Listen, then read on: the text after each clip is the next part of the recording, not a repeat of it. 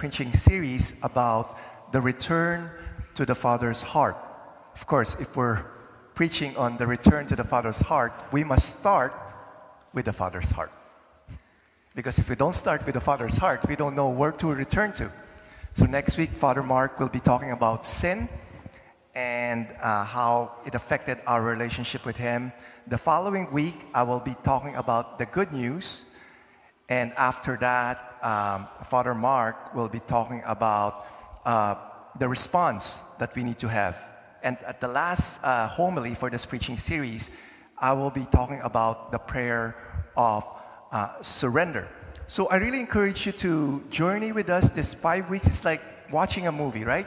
You don't want to go in the middle or towards the end of a movie. You want there to be from the start to finish so that you get the whole picture. And uh, so I really encourage you to, to join us. How many of you have seen uh, this Lost uh, TV series that came out, I think, maybe 15 years ago? It's a good TV series. And uh, so the, the, the story was that there's a plane that crashed on an island and uh, luckily, many of the passengers survived. So it started like that. And then in the next, in the following episodes, the TV series would do like backstories. Backstories of each character. Their history, their careers, their problems. And all those would add to the drama of the TV series. You know, because of course they have their own uh, past and they bring their baggages in this island. And it's just so beautiful. And I think if this TV series doesn't do the, the, the backstories, it wouldn't be as interesting. Okay? And uh, in our first reading today, we saw how the devil, Satan, or the serpent, tempted Eve when he lied to Eve, telling Eve that uh, when, when, he, when, when he tempted Eve to eat the forbidden fruit, the serpent told Eve that uh, you will not die.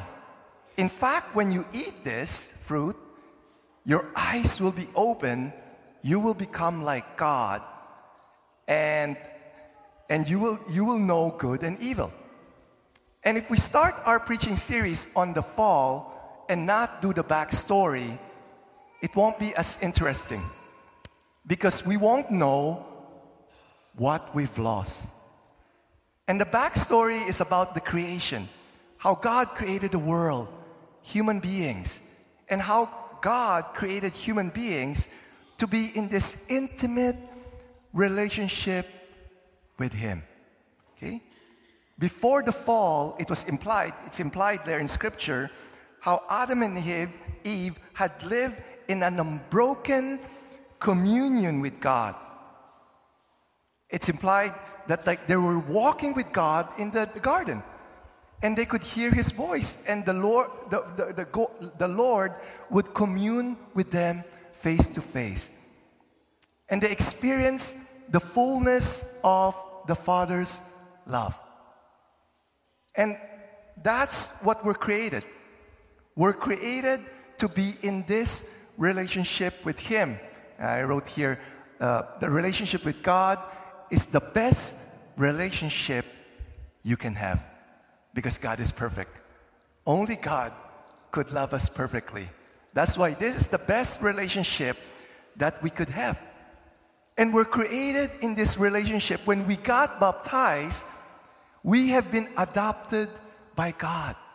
God is no longer just our creator, but He is our Father. Abba, Daddy, Papa. And we are His beloved, beloved sons and daughters. My problem, I got baptized when I was a baby, studied in a Catholic school, and yet did not enter into this relationship with Him. That's why when I was like growing up, I was practicing, I was going to church not out of love, but out of fear, out of obligation, that I need, I should go to church. Otherwise, I will be punished. Instead of, I want to, because I want to be with God on Sundays because I'm in a relationship with Him. So it's based out of fear. So for me, there was no relationship, and it's all about rules. Okay? And, and we know also that God is love. It's in Scripture, it's been taught to us by our religion teacher or by our parents or priests that God is love. And yet, for me, when I was like growing up, it's all head knowledge. That's why I could attest to the truth that the longest journey is the 18 inches from head to the heart. Do you believe that? That's the longest journey. 18 inches from the head to the heart. It's not only when I was in the last year of university when I attended the Life of the Spirit seminar and then got baptized in the Holy Spirit. For the very first time, I experienced personally the Father's love for me. And I couldn't control my tears. I, I, was like crying. And I was kind of embarrassed because I was trying to project this macho image, and yet I couldn't help crying. And it's a manifestation of the Holy Spirit in me that the Lord has bestowed upon me, which is the love of the Father. And I couldn't help but cry. And I started to know the love of God, not just in my head, but in my heart. That God's love is personal. It's not like a generic love. God loves all humanity. No, God loves us personally. Each one of us, personally. In Isaiah chapter 43, verse 1 to 3, it says, But now thus says the Lord, He who created you, O Jacob, He who formed you, O Israel, fear not, for I have redeemed you. I have called you by name. God knows our personal name. It's written at the palm of his hands. I have called you by name, you are mine. When you, personally, pass through the waters, I will be with you. And through the rivers, they shall not overwhelm you. When you walk through the fire, you shall not be burned, and the flame shall not consume you. For I am the Lord your God, the Holy One of Israel, your Savior. God loves us personally. The second thing that I've learned about God's love is that it's unconditional. Think of all the bad things that we've done. It will not make us, it will not make God, God loves us less. Imagine also all the good things that you've done. It will not make God love you more. Because His love is unconditional. There's no condition. Whether you mess up your life, whether you've hurt so many people, the Lord will never stop loving you. Because His love is unconditional. The other thing about God's love is God's love is eternal. Okay? Isaiah chapter 54, verse 10, it says, For the mountains may depart and the hills be removed, but my steadfast love, steadfast love shall not depart from you. And my covenant of peace shall not be removed, says the Lord, who has compassion on you. I remember when I didn't have this relationship with God and not experiencing His love, I would worry so much.